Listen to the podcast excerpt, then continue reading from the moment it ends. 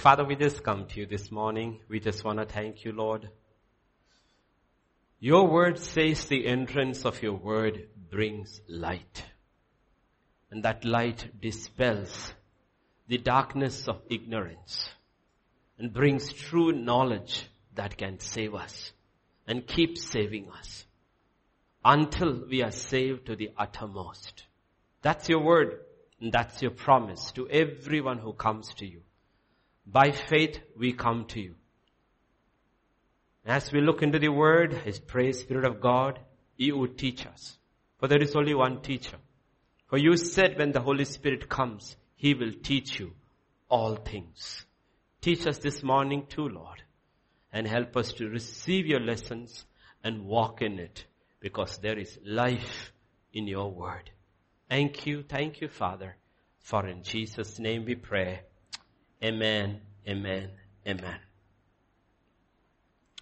When Jesus was teaching about, when they asked him about the last days, they asked him about the last days.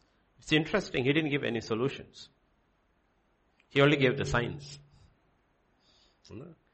Like we would expect a solution, right? He only gave the signs. The only thing he says, stand firm till the end. And he listed a whole lot of things that would happen. He talked about war, ethnic rising, earthquakes, famines, pestilences, all these things will happen. And he didn't say this is a solution for that. But he said watch out for deception.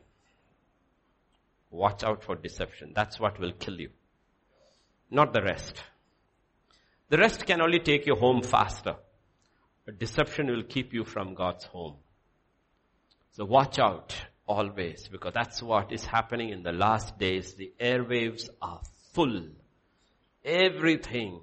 Like we finally will have to come to a point like uh, that great, great man of God, Smith Wigglesworth, keep even the newspapers out of our houses because it's full of lies. Hardly there is any news reporting anymore. Okay, it's opinions. The issue is this. When the end comes, there are three reactions. One, people will think everything is okay. Peace and safety.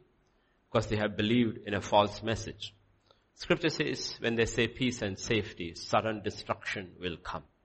And it talks about the people, Jesus uses two illustrations of two judgments, of the time of Noah and the time of Sodom and Gomorrah. Everybody was going around doing their own thing until disaster struck. And when it struck, there was nothing anybody could do. Neither in Noah's generation or in the cities of, of the plains of Sodom and Gomorrah. It just wiped everybody out and nobody was left behind. Everybody was taken out. And they believed in the, that nothing is going to happen. They believed in peace. They believed in safety. Okay? Ignorance is bliss until death strikes you. That's why God said, my people are destroyed by lack of knowledge. He said, not by anything else. Okay? The knowledge of how the kingdom of God functions and how it's approaching to us like the children sang every second. Do you know what will happen if you were to suddenly come? What is your confidence? Okay, what happens? The second thing is that when these things happen, second reaction, beautifully put across by Jesus in Luke 21 and verse 26 is this, men's hearts failing. Okay, hearts failing. Men's heart will fail because of fear. And that's what is one of the signs, one of the signs. What we see today, like we have never seen in human history, ever fear.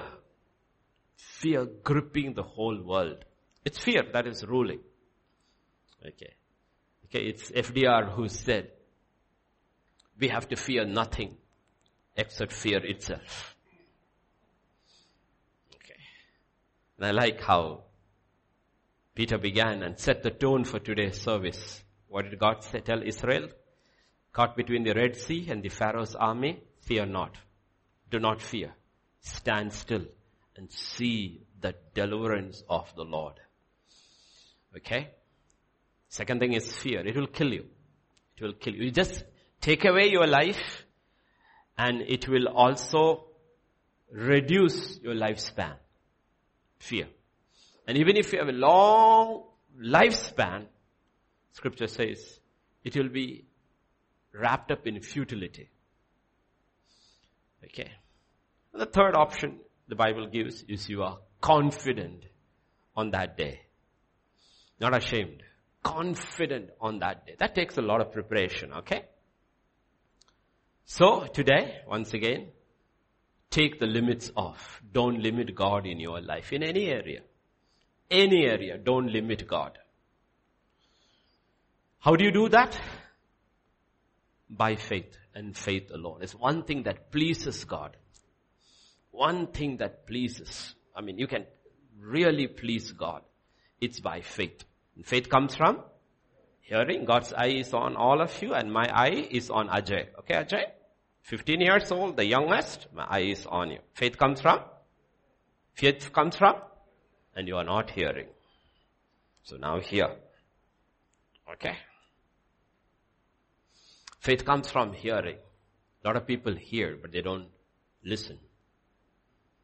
Listen. We have massive issue with listening. Let me tell you, serious issue with listening. It's, it's, it's, it's a discipline. It's a discipline. One of the way, if you really, really, really want to listen, you have to make a choice. I will stop listening to most other things. Our minds are on everything. And therefore we are not able to hear when God speaks.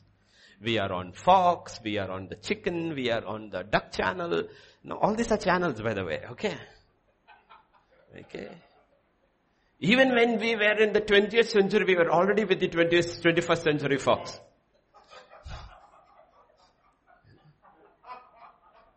Every soap operas, you can name it, claim it, and miss God's voice. Full. The world is full. And you know what happens? We actually don't hear.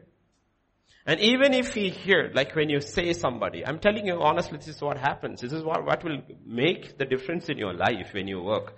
If you're working in a company or under a boss, when the boss says something, because you haven't learned the art of listening, you miss out what he's trying to tell you.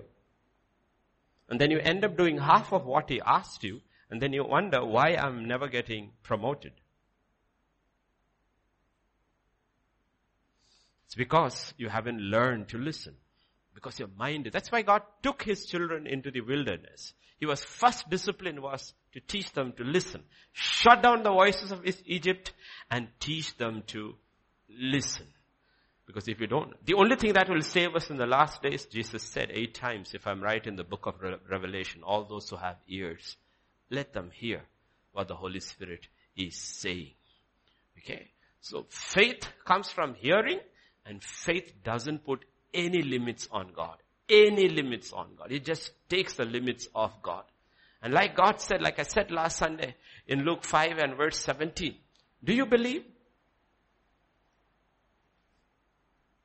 The power of the Lord is present to heal you. Do you believe? Jesus was preaching. Scripture says he was teaching. When the word of God is being taught, do you believe the power of the Lord is present to heal? That house is packed. You will see wherever Jesus preached, the house was packed. Not because they were interested in his teaching. They were always there to see what will happen. Because they've heard when wherever this man goes, there is miracles. But you know, most of them did not receive it. There would be some dude over there who would receive a miracle and walk away. But the power of the Lord was present to heal everybody. That's where faith comes in. That's the connection you make. We saw in Psalm 78 and verse 41. They limited the Holy One of Israel because of, primarily because Again and again and again they tempted God. When do we tempt God? Because of unbelief. We really think God does not mean what He says. That's when we tempt. Children tempt their parents. Okay. Don't touch it. from the time they are crawling. Just tempting God. Again and again, they tempted God. Comes from, did, did you really mean no? What does no mean? No. That's the first test Adam and Eve has to pass. Did God really say? He did. Answer, over. Did God really say? He did really say no. See, we haven't even crossed the first temptation successfully yet. And they limited the Holy One of Israel. And yet look at what God has done for the fallen man who said no does not mean no. Isaiah 53 and verse 5 says, He was wounded for our transgressions because we did not believe no was no. He was bruised for our iniquities. We kept on sinning until sin now empowers us. The chastisement of our peace was upon him and by his stripes we are healed. Two things. One, the chastisement for our peace. Our peace is something our soul needs. Healing is something our body needs. So you see, on the work on the cross, He's taken care of my soul, your soul, our body, your body and my body, both. Last week we looked at the body. This week we will look at the soul. There is complete atonement for the human soul. One of the most primary or important effects when the devil deceives us and to go against God, we see Genesis chapter 3 verse 7 and 10 the eyes of both of them were open and they knew they were naked. They, they sewed fig leaves together and made themselves covering. When we sin, there's a sense of shame. Remember? Sin, guilt, shame. But for shame, we can always make coverings. Hide it, justify it. There are lots of coverings we make to avoid shame. Until the society reaches a point like Sodom and Gomorrah where the world is reaching, where we are no longer shameless. A sense of shame is also not there. It's also gone. It's gone. And it's going. Very fast it's going. Because the simple thing is that, like I was telling yesterday, they just changed the laws. Change the laws. Because from the law we have knowledge of sin. That's what the Bible says. So what if the law is changed? God hasn't changed his law. Man has changed God's law. What is that section? Section 327 or 377 or whatever. Yeah. Yeah, that one. It's been decriminalized. So, it's no longer a crime. It's no longer a crime. Right? In US, if you look at it, assault on a police officer is no longer a crime. The prosecutors in all the cities, nobody is charged. It's no longer a crime. I mean, forget beating somebody. Beating an officer who represents the law and order was supposed to be a big crime. No problem. Can do anything. We won't charge you. But the charging has to come from the prosecutor, not from the police. Do you see how a conscience is changing? Okay. So shame is not a problem. That can be handled. But verse 10 is the issue. So he said, I heard your voice in the garden. I was afraid. You can be shameless, but you cannot be fearless. You can be shameless, but you cannot be fearless. Because fear does not escape anybody. If you were to honestly ask President Trump last week, were you afraid? He would say, of course I was. I am 74 on the way to 75. BMI says I am obese and this virus strikes obese people hard. So I don't know. Of course, fear grips anybody, everybody. That's why we are all being asked to wear this. The problem about fear, it's a portal. You know what a portal is? It's a doorway through which the enemy comes. That's why God keeps repeating. They say 365 times in the Bible, one for each day. Do not fear, do not fear, do not fear, do not fear. One, it opens the doorway for the enemy. On the other hand, the fear of the Lord, it builds a shield, a wall against the enemy. So there are two fears in the Bible. One is this fear, irrational fear of anything, everything. And the other is the good fear.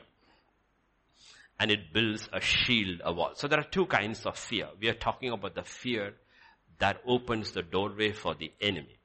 In 1 John chapter 4 and verse 8, this is what the Bible says. Hmm. Go further. Uh, the next one. Next verse.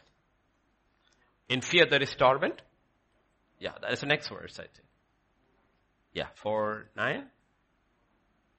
No, 4, 18. It was not 8, sorry, it was 18. Got it? There is no fear in love. But perfect love casts out fear because fear involves torment. Fear involves torment. That's why children get tormented just before the exam. And much of the torment is put in their heads by the parents. We have to learn how to encourage our children to work hard, study hard without tormenting them. Okay. They have to work hard because that's a discipline. They have to study well. That's a discipline. They have to be excellent. That's a discipline. But you don't have to get tormented. Fear involves torment.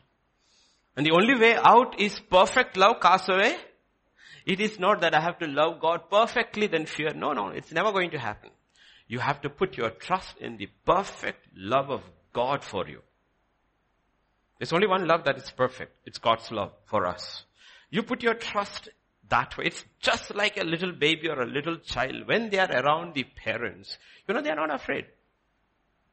It is not that they love their parents so much. It is inbuilt trust for the parent. Inbuilt trust. They don't fear. The parent may be fearing. The child doesn't fear. It has a sense of security. That's a sense of security David talks about in the smallest psalm in the Bible.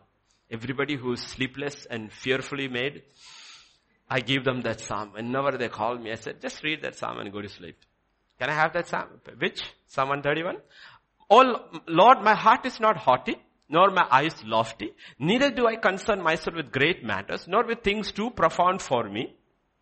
I don't worry about what President Xi is doing or Vladimir Putin is doing. Not, I'm not worried about those beyond my pay grade. Okay? Surely I have calmed and quietened my soul.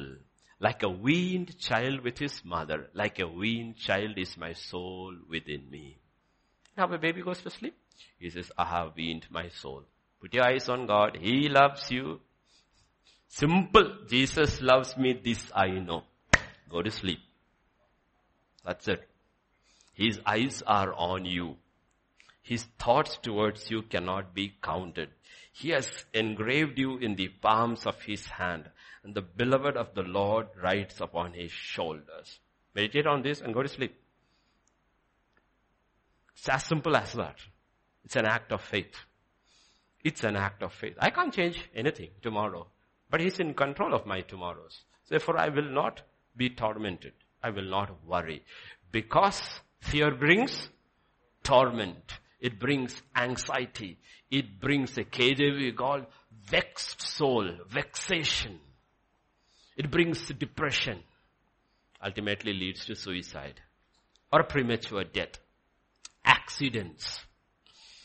So many things connected with fear, okay? While a person who walks with God, to that person God says, I have not given you the spirit of fear. So fear is a spirit. It's a spirit. If it is a spirit, you have to battle it. You have to fight it spiritually. Fear is a spirit. And this is what God says. How you need to battle this spirit. Focus on God's love for you and Philippians 4. Rejoice in the Lord always. Again I will say rejoice. Let your gentleness known, be known to all men. First, rejoice. Second, be gentle. Know that the Lord is very close. Three, be anxious for nothing. Four, by, in everything by prayer and supplication with thanksgiving, let your requests be made known to God. And what's the result? The peace of God. guards, garrisons your heart. Your soul is at peace. It doesn't matter. Who is writing to us this? Apostle Paul. Where is he writing to us from? A Roman dungeon. To us who are free. Okay. So there's only one antidote to fear. This love, trust for this perfect love of God. You believe what God has said? Like David said, I will worry about all these things. It's too big for me. How am I going to get the throne of Israel? The king is chasing me with three. Th- I don't want to worry about all those things. All I'm trying to see is just be sure I am three feet ahead of him when I am running. What I do exercising. Why? I have to run faster than Saul. That's all I know. How I am going to be king and all, I will leave it to God. Right now I know only one thing, run. I had this old, old, old friend from my 80s. He was a black belt in karate in our class and he was really, really good. So I asked him, Verghese, when you started, when did the dojo, when you started, what did they learn, teach you first? He said to run. I said, really? He said, the sensei said, never get into a fight you can avoid. Run first. Okay. So the first lesson God taught David was to run. Because you don't fight your king. You don't fight those who have placed above you and anointed, doesn't matter how crooked they are. Don't fight the wrong enemy. Don't do that. It will not go well with you. Just run. Okay. So put your trust in God. Put your trust in the promises of God. This is the only antidote. Because if you fear, it doesn't matter who you are. All the greats in the Bible, all the greats in the Bible opened a doorway into their life for disaster. Unbelievable disaster by opening this portal for the enemy to come in. Look at the f- oldest man in the Bible. Oldest book in the Bible. Job 3.25 is the first book in the Bible. For the thing I greatly feared has come upon me. And what I came? He opened the door portal. God said, I'm taking the hedge. That doesn't mean the devil can have access if you open the door. He opened the door. Instead of resisting the devil, he opened the door for the devil. And you know what? In one day he lost everything. His family, his wealth, then head to toe he's struck with disease. You know why? Because he feared.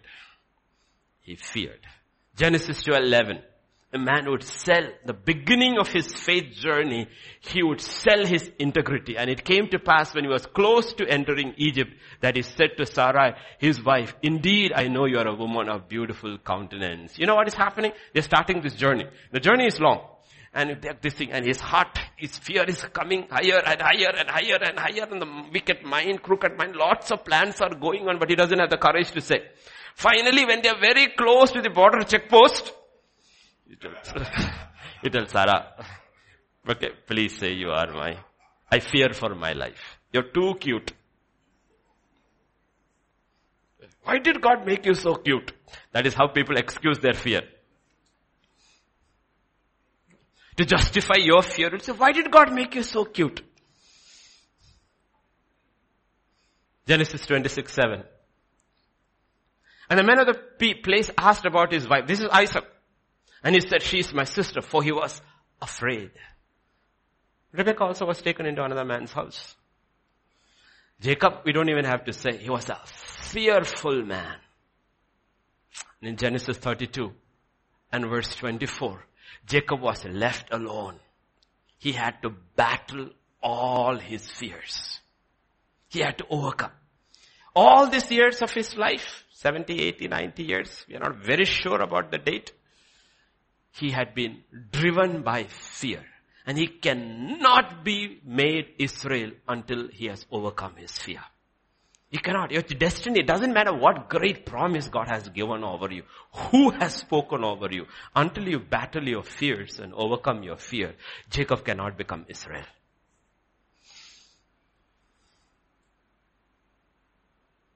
Three thirty in the morning, I text somebody. I'm not mentioning. Text somebody said that. It's your day with God. Win your battle. Exodus 2 and verse 14. The man who would lead Israel out of captivity. Then he said, who made you a prince and judge over us? Do you intend to kill me as you killed the Egyptian? So Moses feared. He feared the words of the Israelites. And he feared Pharaoh. Okay. And that fear would drive him and keep him in the wilderness for the next 40 years. So if you ask Moses, how many years did fear cost you? 40 years of your life. 40 to 80, I was imprisoned by my own fears. Joshua 1 9. This is the man who will lead them into the promised land. One led them out of Egypt. The next man will, how does he begin? Have I not commanded you? Be strong and be of good courage. Do not be afraid. What does it mean? He is petrified.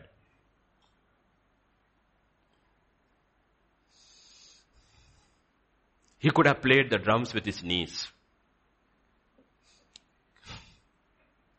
That was Joshua. But you have to look at all these are fearful people. But God changed them into fearless men and women. And you know David also goofed up. He feared Saul and went into the Philistine territory. First Kings chapter 19 and verse 3. This is Elijah. And when he saw that, he arose and ran for his life. Who is this man? Who stood before this entire crowd all alone at the threat of Jezebel. Because these are spirits. Every spirit is not the same. And that's what's happening over US and practically around the world. What's happening is the Jezebel spirit is rising. It is rising. What you see on one platform is Jezebel and Ahab vying for power. The weak man, the woman, the strong woman behind. She's young. She's 55 years old only. And she's ruthless. Let me tell you, she is ruthless riding on the shoulders of a weak man. Jezebel and Ahab is rising. If they win, goodbye. We are in the last days. They will change the world like it has never been. Okay, so these are spirits operating. And before that spirit, what happens? Even great men of God flee. Fear comes in and they flee. Every spirit is not the same. They flee. Okay. John chapter 20 verse 19. These are the disciples who walked with Jesus for three and a half years. On the same day at evening being the first day of the week when the doors were shut where the disciples were assembled for the fear of the Jews. You have to tackle fear. Believers have to tackle fear. There's no other way.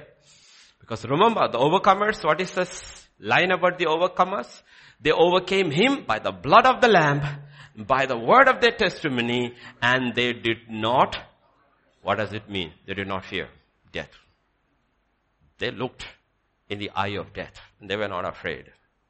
To be an overcomer, you have to be fearless. In Hebrews 2 verse 14 and 15, this is what the Bible says. How Christ overcame that fear for us. Okay, 2 verse 14 and 15. Inasmuch as the children have partaken of flesh and blood, he himself likewise shared in the same, that through death he might destroy him who had the power of death, that is the devil, and release those who through the fear of death were all their lifetime subject to bondage. Did you see that? It's a fear of death that causes slavery. And that's what's happening around the world. The whole world has been told that this virus is deadly. It is not. Even in US tally only 200,000 plus died. That's how many people die of drug overdose in US every year. But they don't shut down the whole nation. Only a particular age group and up 70 plus with comorbidities only even there 94% casualty rate only. Not 94%. 94% of them come through. But they've shut the whole world down. Why? Because they want to make us fearful. And then they have to project all the scenes from Australia all the way to Washington DC, mounted police chasing people, fining people, arresting people. In India, beating up people all around the world. You know why? To create fear. Because the devil needs fear if he needs a nation, a population who will listen to what he says. He rules by fear. God doesn't rule by fear. God rules by love. So people who are not afraid to face the enemy. Okay, he needs fear. So be very, very careful about what is happening. Because fear of death brings slavery. You become a slave. You ultimately serve whom you fear. Right now the world is serving something you cannot see. Its name is Corona. Nobody can see it, but you're serving it. Job 19 verse 2. Can I have? Uh, yeah. How long will you torment my soul and break me in pieces with words? Can I have KJV also? How long will you torment my soul? Vex my soul with into pieces with words. That's why we were talking about words. The words we're talking about is not about misplaced words. The words that we hear day and night is harsh words designed to cause fear. And people's souls are in pieces. And these three friends who are not friends are coming and talking and talking and talking and talking and talking. And what, what the Bible say? What does God say? How long will you vex my soul and break me in pieces with the words? And that's what the media is doing around the world. Constantly using words and words and words to what? Not to strengthen people, strengthen people, to make them bold. Yes, there is a danger, but you don't have to, like he said when he came out of the hospital. We don't have to let the virus dominate us. We need to dominate the virus. If you're fearful, the virus will dominate you. It will dominate you. It will control your moving, your movements, your everything. It will control. Take precautions, but go on with life. Don't give room to the enemy. Otherwise it will. And he's saying this is what words do. This is what hard words do. This is what harsh words do. It creates, it is intimidation. Words are used to intimidate. And what we read, what we see, what we hear. Okay? Words, words, words. We don't realize what it can do. Look at Judges 16, 16. It came to pass when she pestered him daily with which, which word? Yeah. Daily with her words and pressed him so that his soul was vexed to death. Who is this? Delilah. The Samson and Delilah, the most anointed man of his generation. And this is a woman, a Gentile woman, a picture of a man of God and the world. Pestering with words until he was vexed to what? His soul was vexed to what? Death, literally. He gave into her words and opened the doorway to his destruction. That's what fear does. Vexed by words. And he will lose his way and lose his life. He will succumb ultimately and open a door which will ultimately lead to his death. And we will see this consistently in the word of God. In all the history of Israel, you will see Gentile leaders, Gentile kings, leaders will come. Goliath will come. It is with words he intimidates. And all these kings, whether it is Jehoshaphat, ruling or other kings, these Gentile kings will set such letters and usually they buckle under the pressure, open their treasury and give them everything they want. For the enemy to steal. And that's what the devil has done with the church. He intimidates with words and with fear. And what do we do? We give away all our righteousness. Our treasures of the kingdom, we give it away. We never use it. Because we are too afraid. Let me tell you, honestly, let me ask you, forget the pandemic. So let's look at 2019. In 2019, how many of you honestly, without fear, witnessed to somebody? You know why? Because you've been intimidated. Yesterday, we had a Q&A and there was a question from a particular state. A girl who was sold for sex slavery, rescued by somebody I know, was rescued and was in that home. She got saved and she's gung-ho about Christ. She's going from church to church to church to church in the city. Nobody is willing to baptize her because they're so scared to baptize somebody who's come from another faith, rescued from the brothel, found Jesus Christ, wants desperately get baptized. Nobody wants even to baptize her. That's what fear does. That's one of the reasons why I tell pastors, when you send these forwards, pastor beaten, head cut off, this, don't send those things out. How does it edify the church? It only creates even more fear. Don't send all these pictures. Just pray and leave it alone. If he died for the Lord, he's a martyr. He's victorious. He's not defeated. But the people who are watching and seeing this, they all get frightened. Ayo, church broken down. Ayo, church attacked. Ayo, church burned. This is nothing new, Peter says. It's been happening for 2000 years. Take it in your stride and keep on preaching. That's what John MacArthur said. He said he got a threat that he could go to jail for six months. He said, I was very excited. Because I was reminded of my hero after Jesus about Paul. Every city he goes, he looks for the jail. That's the only experience I haven't had yet. And he's 84, 80, 84, 81 years old. You have to confront fear with the facts of God's word. You can't give in to fear because that's the whole thing they want. It is intimidation. It will cause more and more and more fear. And you know what? Why Christians are not reacting? Christian nations are not reacting. It's because literally, as like I said yesterday again, I'll tell you, people have been emasculated with the ALGBTQ crowd. Once you go into that, what happened? If you look at what's happening is like, if you look in the Western world, or any world, if you look at it, men are behaving like women and women are behaving like men now. You have been emasculated. And men were always called to be courageous and bold and face danger. That's gone. They don't. They don't. And you know what happens? The first LGBTQ crowd, I call it the LGBTE crowd, was in the wilderness. Let us go back to Egypt. LGBTE crowd. Okay? This is what fear does. This is what fear does. What fear does is that you are willing to go back to those forces who enslaved you for a lifetime. That's what fear does. Where are you going back? To Egypt. And do what? Be slaves again. This is what the devil does. And what is God promising? Fight and overcome. No, we will go back and be slaves again.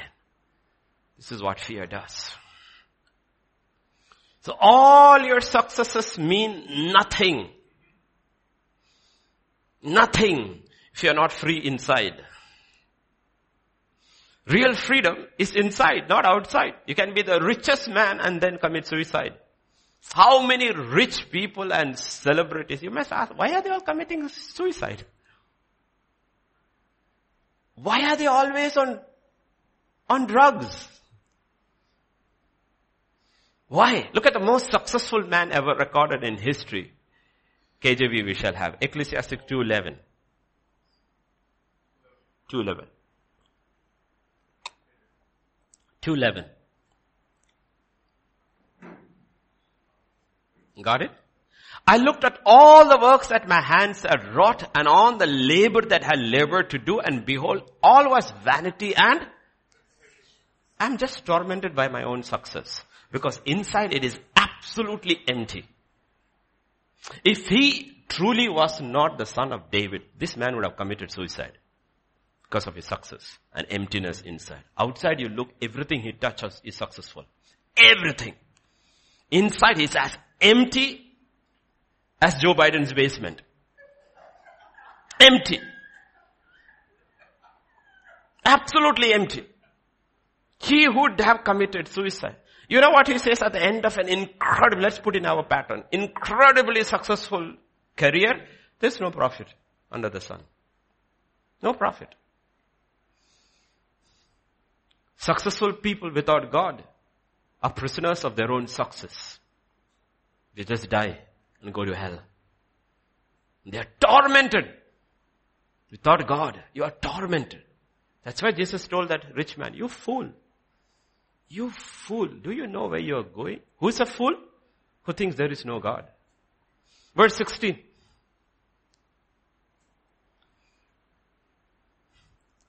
For there is no remembrance of the wise more than the fool forever, seeing that which is now is in the days to come shall be forgotten. And how dieth the wise man? As the fool. So what difference does it make? If you are a PhD or you are class 5 fail, if you do not know God, you die the same way and go into eternity without God. It is irrelevant. The wise man and the fool dies the same way. His soul is empty. He has not known Christ. The only one who can bring peace to your soul. That's why we need to do a soul check today. Do you really have peace? Or you're angry? You're better, bitter, jealous, full of wrath? Because these are all symptoms of soul sickness. So it does not matter. These things don't matter. Ultimately matters is what is the status of your soul. Not your body the status of your soul. Verse 17. Therefore, yeah, yeah, verse, I hated. Isn't that what you always hear? I hate my life. I hate my life. Who is this? Solomon. This is no ordinary man. The world considers him the wisest, the richest, and the most powerful king of Israel. What does he say? I hate my life. Hate my life. And that's what you hear from people. I hate my home. I hate my workplace. I hate my school. Sounds like Solomon.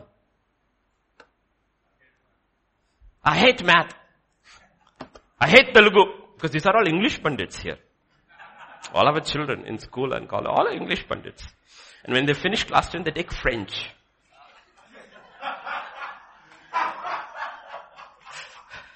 Proverbs 18:14. The spirit of a man will sustain him in sickness, but who can bear a broken spirit? See, if you are sick, if you're sick, if your spirit is strong, you will, you will bounce back. You will bounce back. But if your spirit is sick, your body takes a long time to recover. Body takes a long time to recover. Ecclesiastes 6, 9. Let's continue in KJV. Yeah, 6, 9. Better is a sight of eyes than the wandering of desire. This also is vanity and vexation of spirit. What is this wandering of desire? In today's psychological terms, it is called addiction.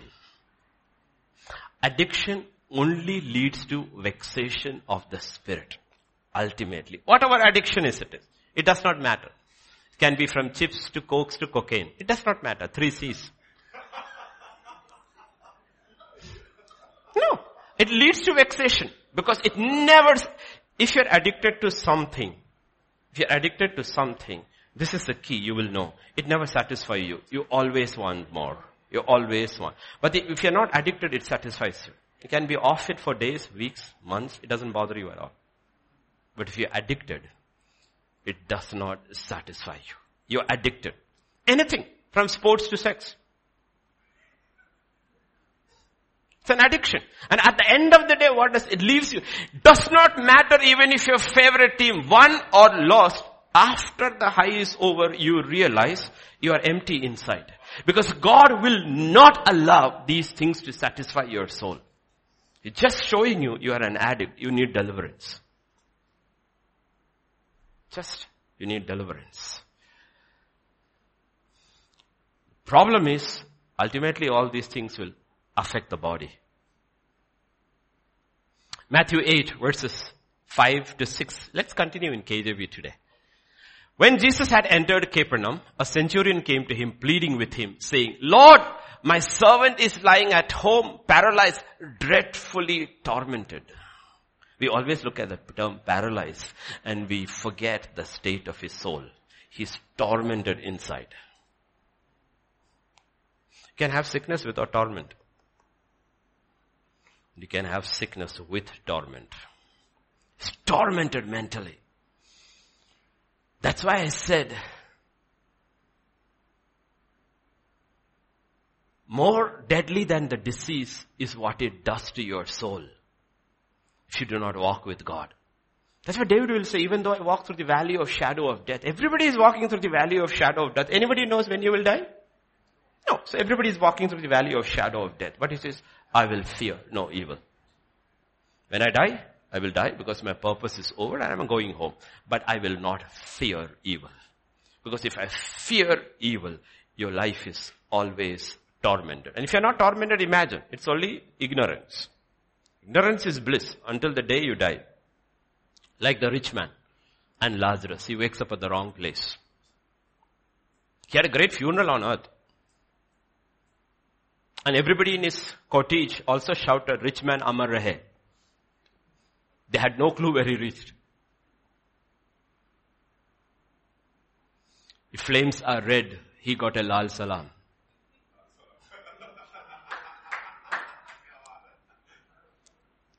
Please understand these realities. Yes, there is humor, but this is the reality of what a lot of people will wake up an instant after death. And there is torment in fear. God has come to rescue us from fear and the fear of death because everything is ultimately connected to that. Luke 16 and verse 24. He cried and said, Father Abraham, have mercy on me and send Lazarus that he may dip the tip of his finger in water and cool my tongue for I am tormented in this. Tormented in this. So the torment you face on earth is just a foretaste of what will happen in hell if you don't repent and believe. God says, I'll give you a little foretaste of what hell is like. You're going through it inside. One day it will be inside and outside. Just giving you a foretaste of what it is. On that day, I will take my limits off of how much you can experience hell. Right now, I'm putting a limit on it. You're tormented inside. You're tormented inside. It's just a foretaste of what your soul will go through and what your body will go through. Luke 6, verse 17. He came down with them and stood in the plain, the company of his disciples and a great multitude of people out of all Judea, Jerusalem, from the sea coast of Tyre and Sidon, which came to hear him and to be healed of their diseases and that, and they that were vexed with unclean spirits. There were a lot of people who were afflicted in the body and a lot of others not only afflicted in the body, but they were tormented by unclean spirits. Okay? Do you consider anger clean or unclean? Unclean. Wrath? Bitterness? See, whenever people think about unclean in the spirit, they only think about one category. No. Jealousy? Hatred? Unclean. Tormented by unclean spirits.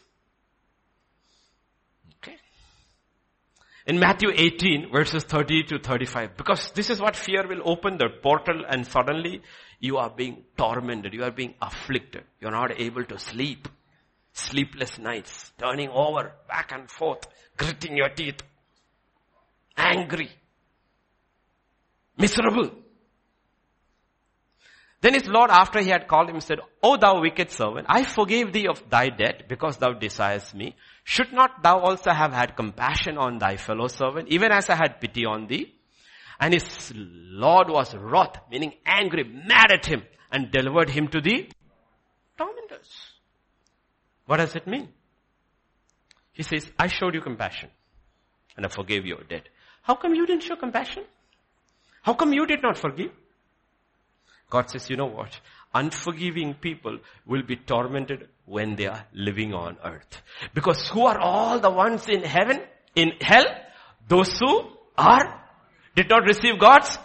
So he just feel a little of it on earth. That's you how you will be tormented. Basically what? Your enemy occupies your mind. He has no clue. But your mind is occupied by your enemies. Classic picture. First Samuel chapter 18, 9 to 12. He's not his enemy, but he thinks he's enemy. Actually, he's his most loyal soldier. Saul eyed David from that day forward.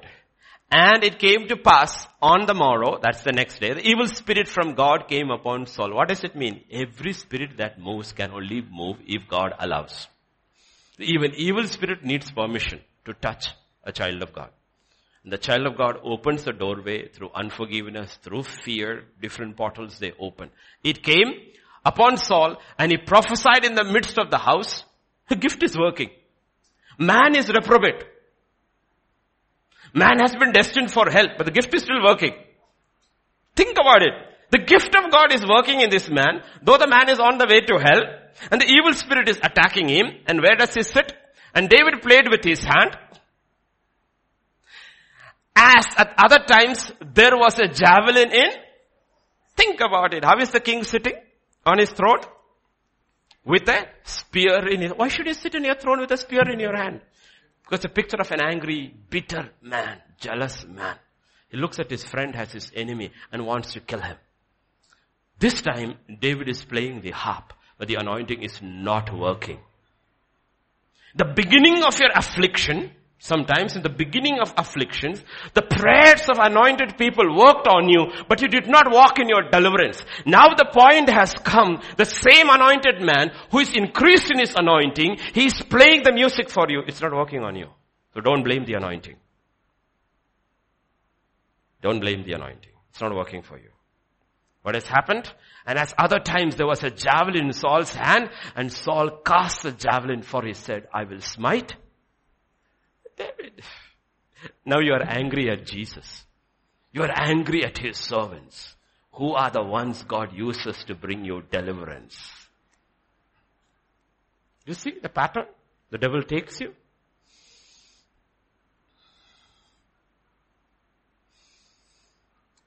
Verse 23. Oh, oh sorry.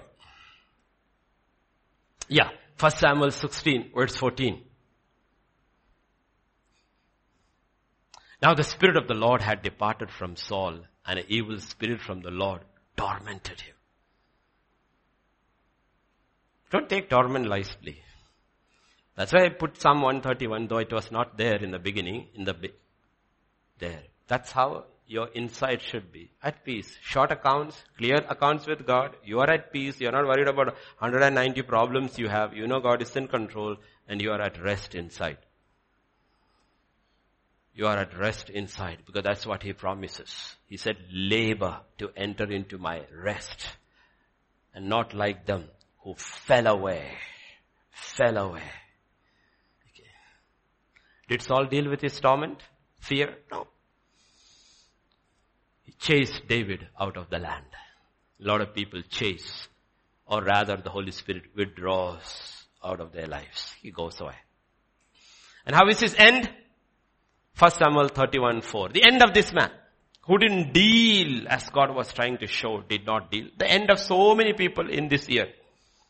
And Saul said to his armor bearer, draw your sword, thrust me through it, lest these uncircumcised men come and thrust me through and abuse. But his armor bearer would not, therefore he was greatly afraid. Therefore Saul took a sword and fell on it. What did he do? Committed suicide. Isn't that what we hear? People finally pull the plug. He says, I can't handle it anymore and they kill themselves. And Saul. It's a classic case. Classic case. And we think it's very simple. To us, it's a very simple thing. The master being jealous of his servant. And angry with his servant. Because you do something better than me. That's all. Think about it. Anybody can caught if you're a manager in a company and you have somebody in your team. The person in the team does something better than you and you're jealous. And after that you are trying to push him down.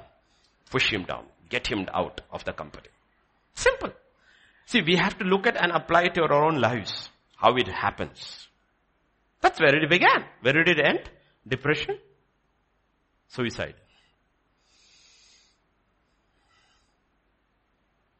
That's why you have to ask this question. Why is it that suicide is so high, depression is so high among the young, the old, the poor or the rich?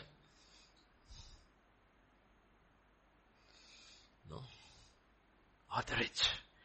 So don't look at these things and think this will take care of itself. I always say it is very easy to treat a disease when at the beginning.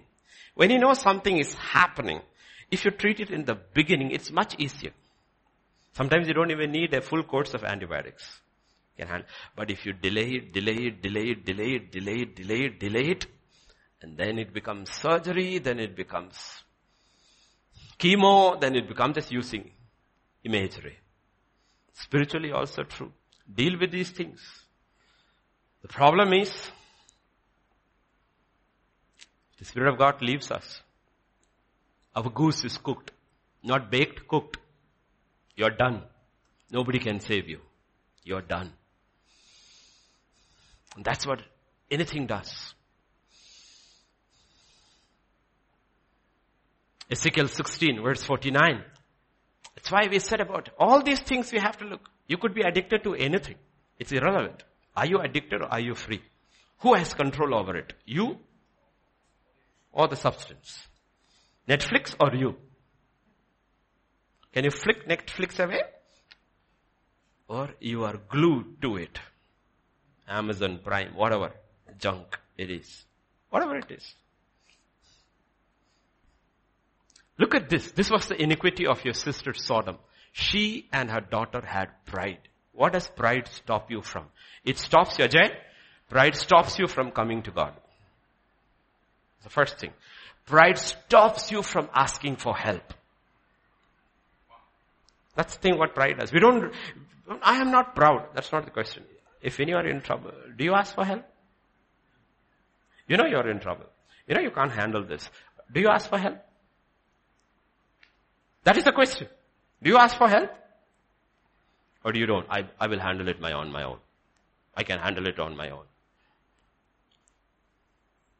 First thing is, pride comes in. You have to look at the symptoms of pride to understand whether I'm in the same boat. Am I on that journey where ultimately a day will come like God says, in that hour of trouble you will cry out to me and I will look at you and laugh. I will laugh. He says, read the book of Proverbs. He says, I will laugh at you in the day of calamity. Because I was trying all these years, Saul, to touch you. Tell you, turn back, turn back. From the beginning, I was trying to turn back. When your sin was so small. When your disease was just a small infection. I was trying to turn it, turn it, turn it, turn it. You wouldn't listen. You wouldn't listen. You know? And when you have pride and you have a problem, you have a problem. Where is it manifested? Had pride? What is the next word?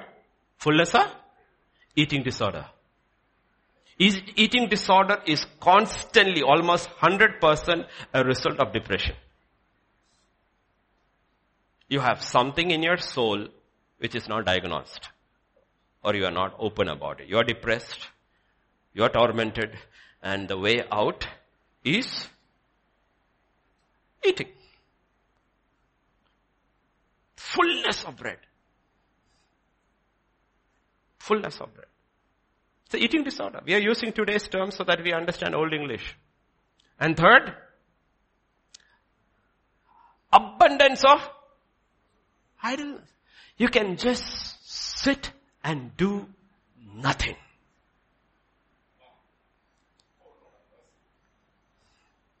It's not that you do nothing. You start using that time for things you should not use it for. That's what happened in Sodom and Gomorrah. You look at the, look at the train. This is put as an example of an individual case. It's talk about two cities. You would not ask for help. You went into eating disorder. You're moving into perversion. And you, now what has happened? Your entire focus is satisfying your self. Neither did she strengthen the hand of the poor and the needy. Why? You're always self-centered. Therefore you are not able to see See, I'm not picking on people even in the church office or here or not. What I'm trying to teach people is watch. One of the best things is that's what God will ask Jeremiah. What do you see? And he's trying to teach Jonah. What do you see? I see a people who should be destroyed. God says, I see 120 who do not know their left hand from their right hand. How do you see? What do you see? Did you see? This was the first thing I noticed for two Sundays is there is a gap here. Did you see? Do you know when you look at the whole thing, there is a discord, a little thing off? See in your life. See in the rooms you stay, like we said in the church, church office. When you mop your room, if I were you, I will check the corners. And don't avoid the corners of your life. See, we miss a lot at the corners. Yet every traffic sign will say, at the turning, be careful. In life too. We become self-centered. When you focus me, mine and myself, then you don't see. And you don't realize you're hurtling towards judgment. Now your whole life is about you. And you don't even realize the devil has set you up. And God is, wants to rescue you. Wants to rescue you. God does not want to destroy. He makes it. He says, I don't like the, seeing the destruction of the sinners. I don't like judging. He does these things which he doesn't like. So you have to look at all these things. Do a soul check. How is my soul? Do I still hear from God? Does the Holy Spirit speak to me? See, the Holy Spirit will do things. One, He will show something and says, put it right. Second thing, He will say, focus outside. Don't look at yourself. If you look at yourself, you will never move to your next stage. You'll never move to your next stage. Impossible to move to the next stage with God if you look at yourself. You have to look out. Your brothers are at Shechem. Will you go? Here I am. He's looking outward at hostile company. Ten brothers who don't even talk to him and hate him. He's not looking inward. If I go, what will happen to me? They don't like me. Shechem is the place where my brothers killed the whole city. He's not looking at him. He's looking outward. He does not know he's on the road to his promotion. He's sold as a slave. A man buys him. He's not looking at him how to escape work. He's looking, how can I make my master prosper? What do you get out of it? Aren't you a slave? It does not matter. I'm looking out. He has bought me. I owe it to him to see that he prospers. And God puts him in prison. In prison, he's looking out and the warden puts everything in his charge. Two people end up in the prison. They have dreams. They are depressed. This guy is not depressed at all, though he's the only innocent man in the entire world. He looks out and he says, why is your face downcast? Is looking out. Therefore God is able to move him up. This is what it does. This is what it means. She did not strengthen the hand of the poor and the needy. You did not look out and see the needs of others. You only saw your needs.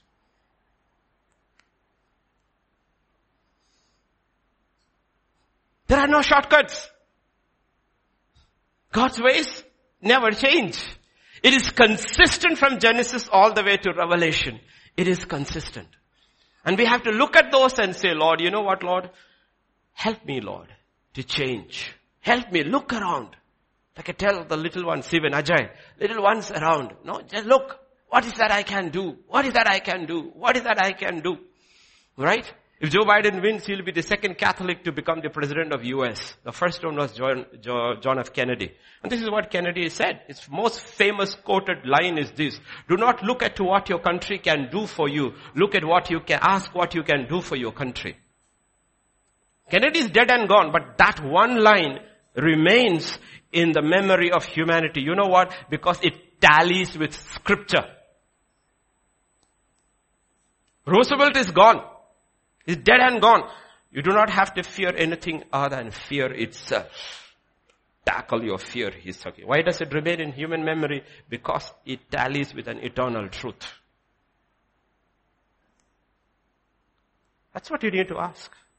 Otherwise you make a prisoner of yourself. You know? We all want appreciation alone. Yes, we need to be appreciated. But can you function if you're not appreciated? Can you function? That rich master in that parable in Luke 19, he went away for a long time. He never came back. After a long, meaning three people were called, all were given one mina each. Uh, he did not check. He did not send notes of appreciation. He did not tell them how much I care for you. Sabba, he didn't say anything. At the end, he called them and showed me what you did. And then only he appreciated them. And two of them, without the master's eye and without one word of encouragement, was faithful in little things. Yesterday we had a question, the difference between obedience and faithfulness. Can you be? Can you be? These are all attitudes of the soul.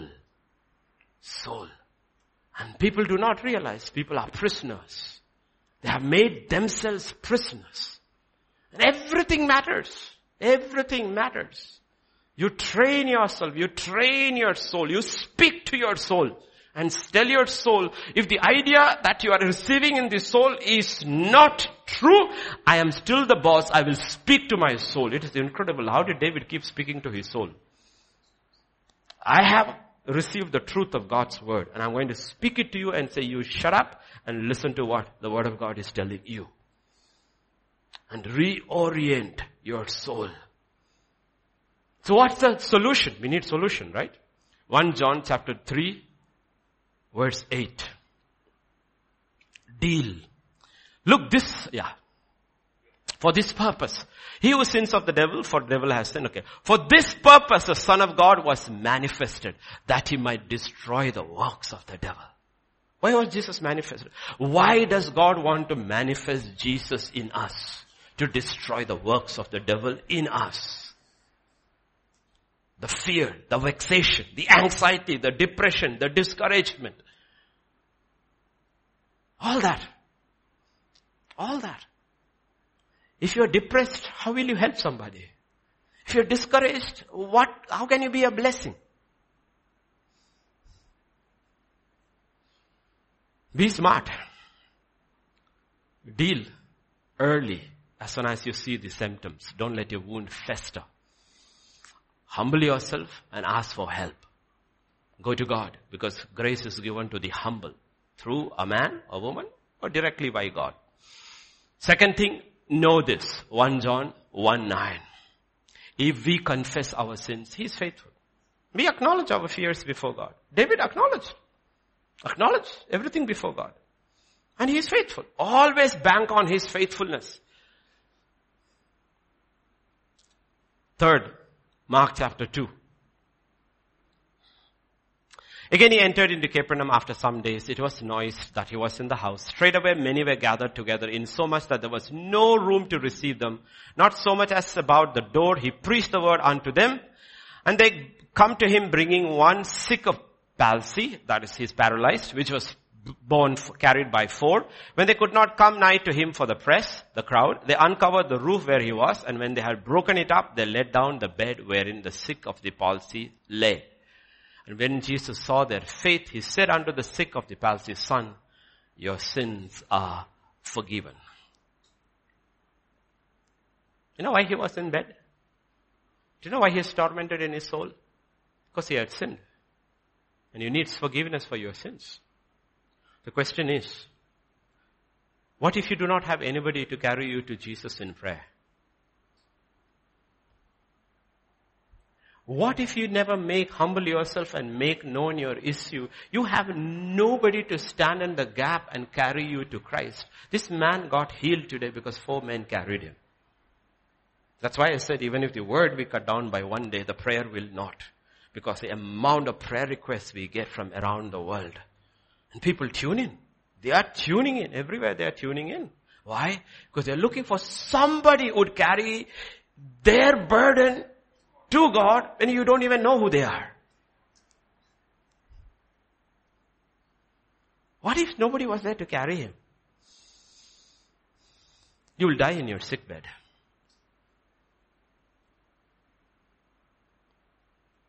John 5, verse verse 5 and 6.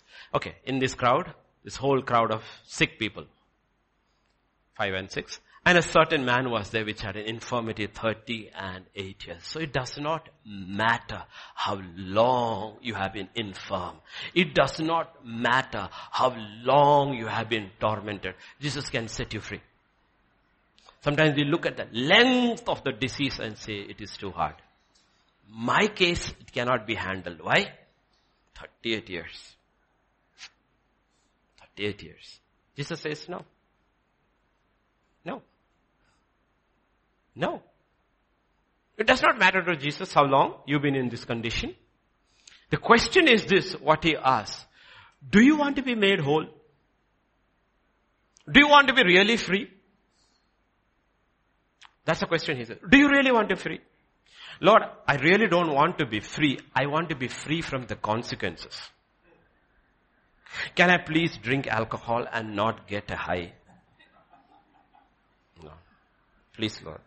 Can I, can I drink the whole night and then go and go home like this instead of all fours? See, this is a question here. Lots of people, lot, lot of people are not delivered because they don't want to be delivered. They want to be delivered from the consequences. It's like the ancient story of the Indian king who loved kheer. You know, kheer, paisam, sweet. So finally he's full.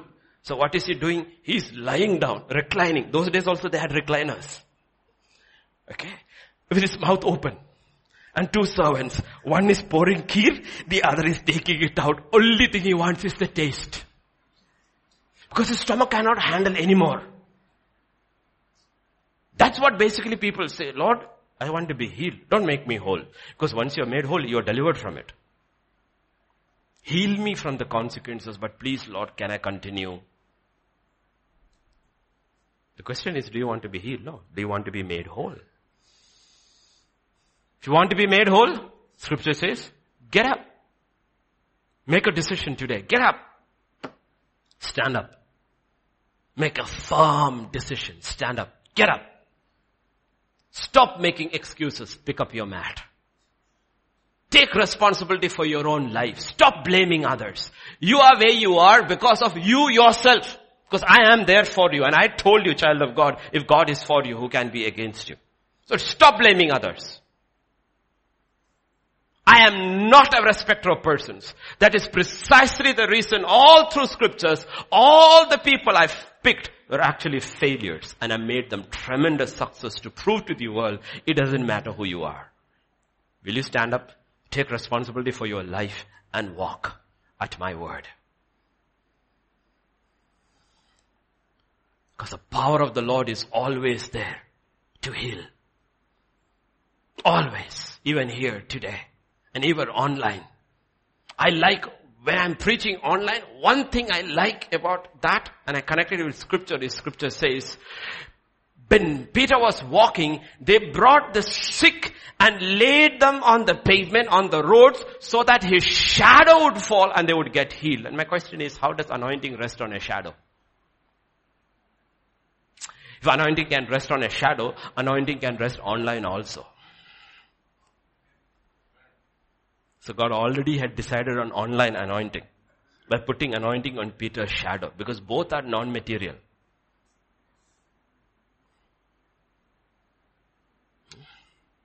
Because we think we need to be present. That's not what God said. God said, I sent forth my word and healed you of your infirmities. Send forth my word. My word is enough somewhere and it has not, it's not bound by time. Don't limit it. Oh, pastor preached on October 11th. I am hearing it on November 20th. Anointing has no time limit. Anointing has no time limit. The word of God has no time limit. This man is limited by, but the word of God in this man is not limited. Unless you put a limit. You put a limit. Matthew 9 and verse 36. But when he saw the multitudes, he was moved with compassion. That's why I said you need to understand, know God. Grow in grace and the knowledge of. As a child of God, you have to always think, it doesn't matter who you are as a child of God. When he looks down at you, he looks at you with compassion. He's a compassionate God. Yesterday I had a Zoom, Zoom meeting with Nepal, with the churches in Kathmandu. So I was telling them, I remember Jesus is on the road to Nain. The town called, little town called Nain. And he's in disciples, one crowd is going, another crowd is going, two different crowds. One crowd with him, Prince of Life. Another crowd, a dead body is being taken, a widow's only son has died. There is a sudden encounter. Jesus stops the funeral procession. Nobody asked him anything. Nobody did anything. He just raised the young man from, from his deathbed and restored him and he walked away. You know why he did it? Compassion. He had compassion on that widow. You know, a lot of things or most of the things we receive in life is not because we asked, because He has compassion on us. Let me ask you all the mothers here, your babies, which are small and growing, you think you do things for the baby because the baby asks? The mother looks at the baby and she has compassion. And that's exactly the illustration God used. I looked at Israel, I had compassion on them. What are they? They're sheep having no shepherd. I mean, we say bichare. God says bichare more than all of us. He looks down and says bichare. 14, 14. And when Jesus went out, he saw a great multitude and he was moved with compassion for them. One healed the sick, other case, earlier case, he fed them. You have to learn how to plead to God according to his nature. Learn tricks how to pray. Lord, have compassion. Ah, you look at David's prayers. He was a smart man. He was an incredible, he's the, not Solomon. This guy was a genuinely smart man who understood God. Who would actually encourage himself in the Lord when he have goofed up for 16 months straight. Not 16 times, 16 months straight. Now he's all alone. Everybody's hand is again. And he's saying, Lord, I know I goofed up, but I know you're compassionate. I know you're merciful. I know you're long suffering. What can God do? There is one boy there who knows me. And God is not even telling him, I have forgiven you. Okay, I forgive you. He says, pursue, overtake, recover. He goes much beyond that we can think or even imagine. We are looking for forgiveness. God is saying, I want you to succeed. We are asking, Lord, will you forgive me of my failures? He says, forget it. I've forgiven. Now you run and finish your race. Don't you know who I am? I'm your father.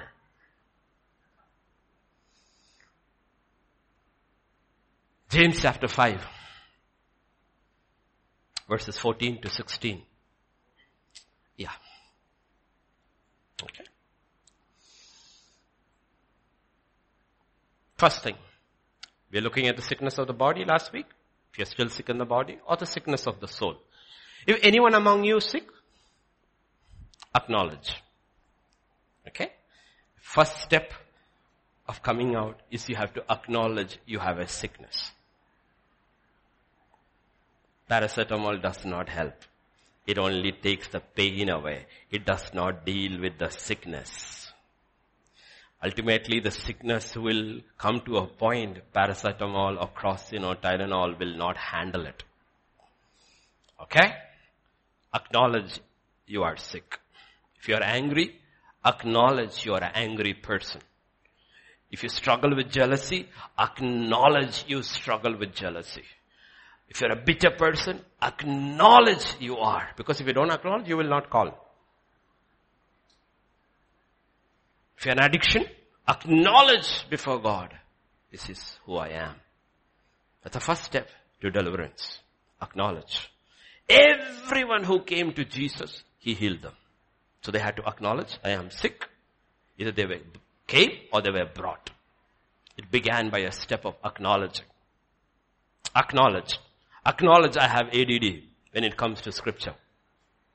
I have an attention deficit. Lord, I'm able to listen to everything, but I'm not able to listen to your word. So I have a serious issue there. It's a spiritual issue. Because if it is not a spiritual issue, then I don't like listening to anything. It's not true. I need divine intervention. I need divine intervention, Lord.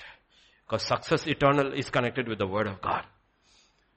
Call, acknowledge, call. The question is, Will you call? Will you call? Is anyone among you sick?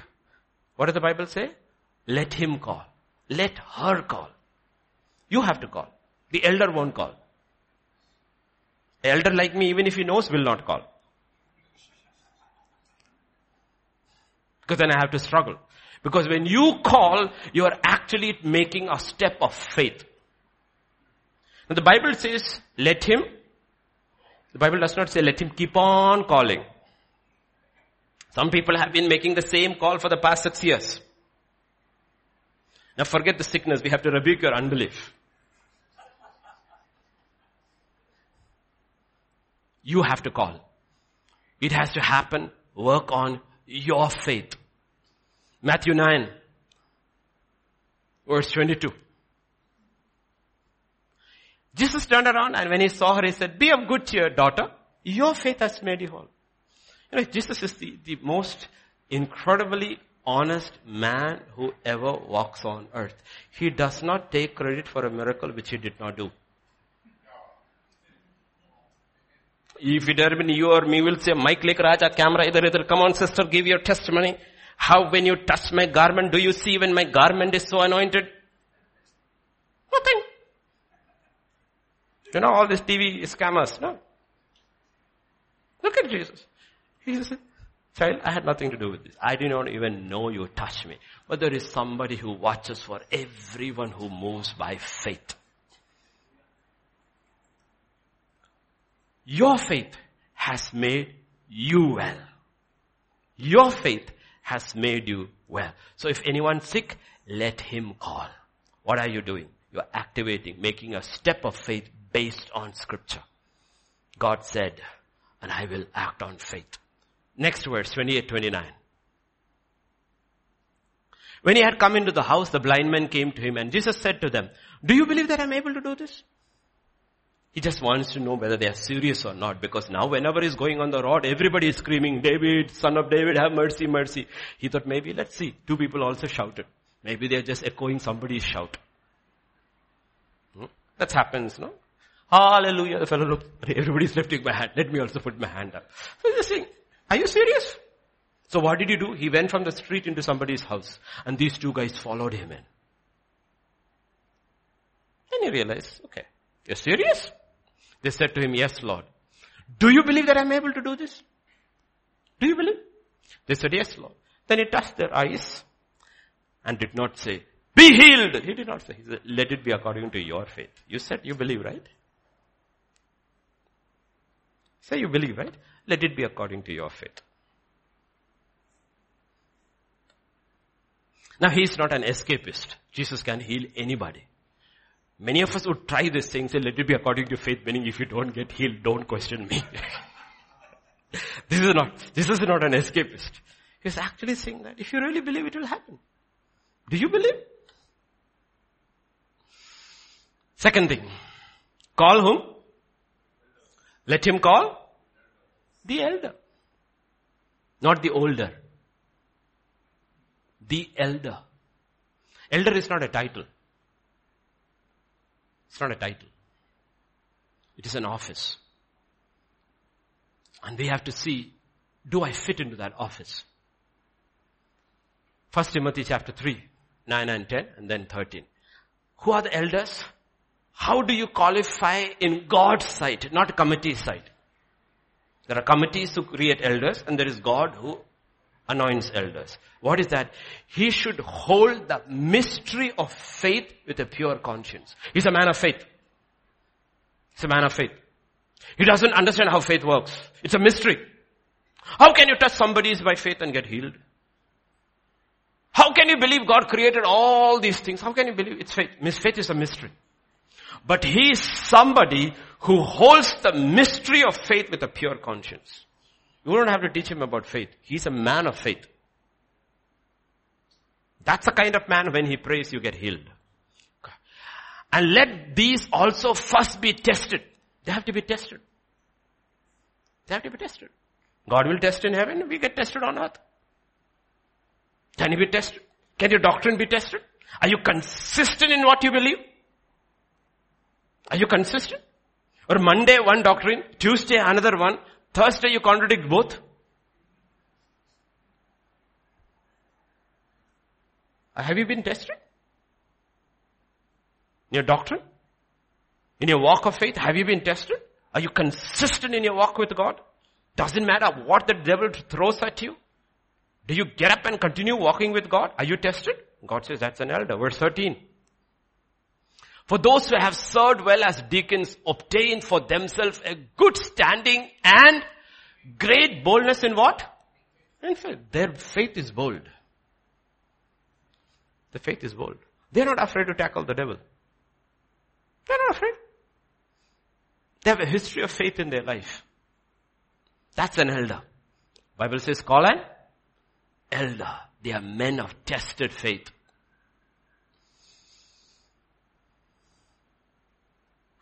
Let's go back there. 14. James 5:14. Quick. Let him call for the elders of the church and let them what do they should do? Pray, not chat. A lot of people call elders and they chat. How are you? What did you call me for?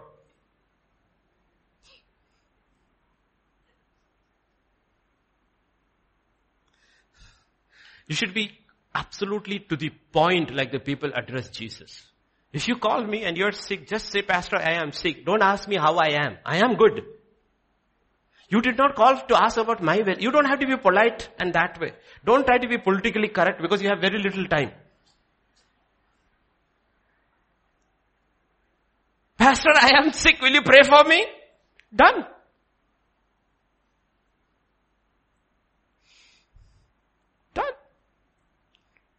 Not to chat. Call him to pray.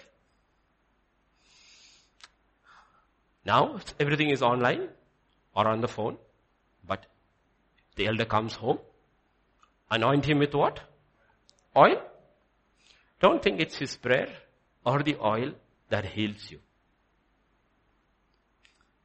How does he anoint? In the name of the Lord. First remember the name of the Lord. Third, it's the prayer of faith. So there is prayer, faith on both ends.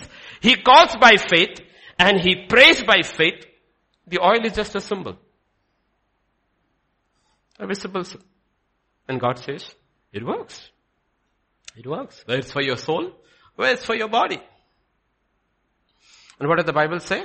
And the Lord will raise him up. Don't say Benny Hinn raise me up. No, the Lord will raise him up. It's God who raises. Nobody can raise. The Lord will raise me up. Ultimately, what does it mean? Sovereignty rests with God. That is all a man of faith can do. He can be the man of faith. And Jesus was a man of faith. But in Nazareth, he couldn't do anything.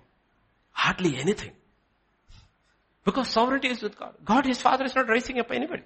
He's not healing anybody. You know why? God says, I'm not. I'm not going to reward their unbelief. And their familiarity. Familiarity blocks you. You need to realize. Why couldn't Jesus heal anybody in Nazareth? One, unbelief. Second, isn't this the carpenter?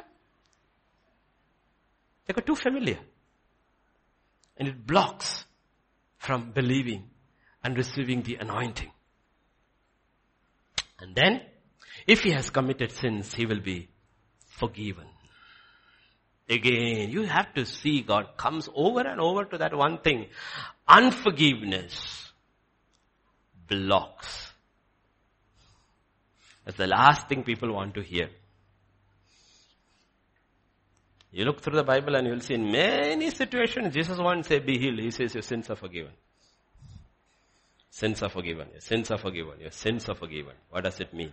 Unforgiveness will ultimately make you sick in the body and in the soul. Even if you're okay in the body, you will be tormented in your soul.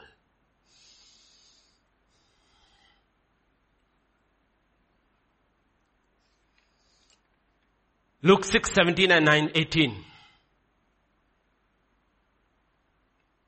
And he came down with them, stood on a level place with a crowd of his disciples, a great multitude of people from all Judea, Jerusalem, from the seacoast of Tyre and Sidon who came to hear him and as well as those who were tormented with unclean spirits. Unclean. These spirits cause addictions. We call them Nephilim. We call them Nephilim spirits. Personally, I believe these are the spirits of the people who died in Noah's judgment. They were strange creatures who were a result of fallen angels and daughters of men. So it was a strange mixer. These angels, the rest, fallen angels, the rest of them are all still free wandering around. These ones who did not keep their proper estate, Jude says, have been imprisoned. They are not loosed. Because they did not keep their proper estate as angel and humans. So they lived among humans. They had this, this breed of people. That's why God destroyed that whole generation.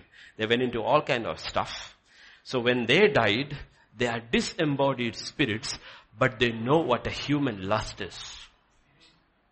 They know what gluttony is. They know what sex is. They know what drunkenness is. They know what drugs is. They know everything that human body experiences. So they are looking for human bodies to inhabit, to enjoy vicariously our lust through our bodies. Unclean spirits. Noah's days, all kinds of people were there. So fear, anger, these things all opens portals for them to come into you. And they live through you. And you have these flashes. One day you are calm, next day you are angry. One day you are so sweet, next day you are bitter. One is you, the other is the other manifesting through you. Jesus said, I have come to set the captives free. That's why Jesus cast out demons. Mark 16, this is the first thing he says. These signs will follow those who believe me in my name. I will cast out he will cast out demons. You can do it yourself. You can call first, but after that you can cast. Everything that is not of God, leave in Jesus' name. And I will promise you, try it on your own as a practice. As soon as you really seriously start doing it, you start yawning. You don't know where the yawn came from because they are leaving, because they are spirits. Try it. Or your eyes will water. Try it. Should I go and try it? What does it say? In my name they will cast out demons. They will speak with new tongues. God gives you the Holy Spirit intervention through that tongues to handle the spiritual entity. Because this is done by the Spirit of God. In the next verse, they will take up serpents and if they drink anything deadly, it will by no means hurt them. What does it mean? What does it really mean? It means when you are doing this with somebody, you are being protected. What is on him or her is deadly. This is a spirit. It's an unclean spirit. It's a tormenting spirit. It will not jump on you. Be sure. It will not jump on you. Be sure. You're under that name. You're working under that. Nothing jumped on Jesus. Nothing jumped on Peter. Nothing jumped on John. Nothing jumped on Paul. You know why? Because they were standing on this. Behold, I give you power over all the power of the enemy. You shall trample upon snakes and scorpions. They, they shall by no means harm you. You shall handle snakes. Where are the snakes? In that person. The demonic entities. And they are poisonous. They have addictions that if they jump on you, it will kill you. Ultimately. You will, you will not be harmed. It will not harm you. Will not harm you. But be careful. Operate in faith. Operate in faith. Walk in faith. Romans 5 verse 1 and 2. Operate in faith. Walk in faith. Therefore having been, first thing what faith does is, declares you righteous. Second thing it does, it gives you access to the unlimited power of God. By faith, we stand now in the grace of God. That's the unlimited power of God. Faith calls you righteous, causes you to be righteous before God. Second, it gives you, because we are not talking about healing alone. We are talking about walking in health. We are not talking about deliverance alone. We are talking about walking in your deliverance. So you are declared righteous, demons are cast out, you've been delivered, you have to walk in it by faith. you know what happens? Malachi 4 2. When you walk in faith, you walk in righteousness. But to you who fear my name. In my name. So do you understand why Jesus said this is how you need to pray? Our Father who art in heaven, hallowed be. Jesus said, rever my name. Fear my name. Hallow my name. Because this is what happens to who really hallow my name and walk in reverence before me. The Son of Righteousness shall arise with what?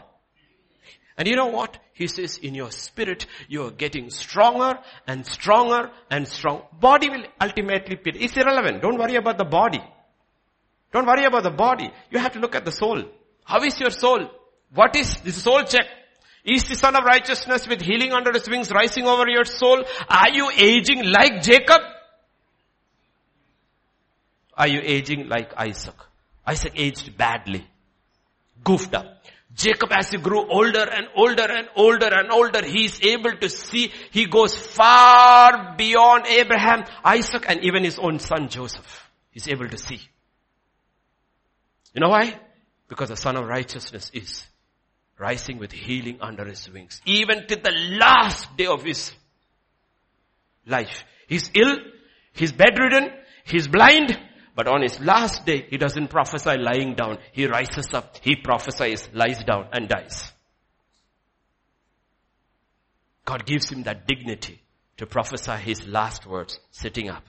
But he sees the history of his generations all the way till the revelation, book of revelation. All the way till the book of revelation, he sees the history of Israel. That's how you should age. That is what happens when the Son of Righteousness rises over you with healing under his wings. In Proverbs 18.10, those who rever my name and the name of the Lord is a strong tower, the righteous run into it and are, put these two verses together. The righteous run into his name and they are safe. And those who rever his name, the son of righteousness rises with healing under his wings. This is how you believe. Look at the promises of God. Side by side. Rever his name. Walk in his righteousness. Walk in faith. And God says you will be safe. As we close, Isaiah 53 and verse 5. He was wounded for our transgressions. He was bruised for our iniquities. The chastisement for our peace was upon him and by his stripes we are healed. We have to go back. Why do we go back to this? Your healing, my healing for our body and soul is free because he paid the price. Do I deserve it? Nobody does. It's free. Can I fast for it? No. You don't have to. It's free. It is free. He paid for it. He paid for it. It's paid in full, not even half. It's not installments. When he said it is finished, he says it's paid in full. The actual Greek word is, what does it mean? Paid in full. Do you know, even before any one of us fell sick, the hospital fees were paid? Paid in full. So this morning, let's just stand up.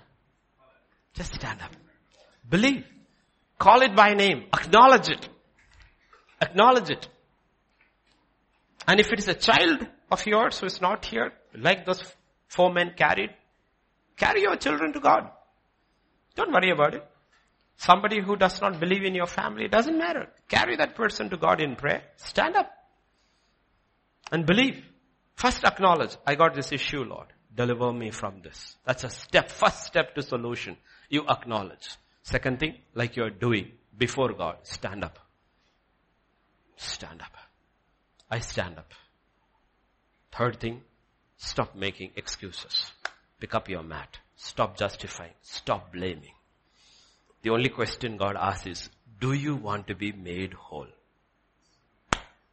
Don't tell me that one got before, this one didn't help me, that was the reason, last, last time I almost, but this one got, I don't want to hear any of those things. This is your hour. This is your time. The power of the Lord is present to heal. The question is, simple question is, do you believe? Do you believe? As simple as that. Do you believe? Do you believe? Whatever it is. Do you believe? An affliction of the soul? Affliction of the body? Do you believe? If you believe, let's pray. Father, we just come to you, Lord. We come to you through the blood of Jesus. We come through that new and living way you have made for us. The blood and the body of Christ. We look into your word, we believe. He paid the price. Our peace because of Him. Our healing because of Him. The price was paid in whole. It's as simple as that. As simple as that. All he asked the two blind men is, do you believe that I can do this? Nothing complicated here. Simple question asked to two men who were blind for years. Do you believe Jesus can do this? If you believe, God says, let it be unto you according to your faith. Father, I speak your healing into every person who's standing here, standing in their homes, whatever affliction is in their body or their soul. I speak healing and I speak deliverance. I command every unclean spirit to leave in Jesus' name. If they need to forgive, I pray they will open their mouths wherever they are and just let go. Forgive. Let go. And I command the spirit that is tormenting them, the spirit of anxiety, worry, fear, anger, wrath, jealousy, whatever it is, and its manifestation in the body, I command both to leave in Jesus' name. Be healed in Jesus' name. Be made whole in Jesus' name. Here, everywhere, Lord. Let your people receive it in the simplicity of faith. God is good. God is able and He longs for my deliverance. Have compassion on your people today, Lord. Thank you, thank you, Father. Thank you. Commit the rest of the day into thy hands. As your people go, may your presence go with each one of us, O oh Lord. Thank you, thank you, Lord. For in Jesus' name we pray. Amen. The grace of our Lord Jesus Christ, the love of the Father, and the fellowship of the Holy Spirit rest and abide with each one of us. Amen, amen, amen. God bless you. Walk in your deliverance.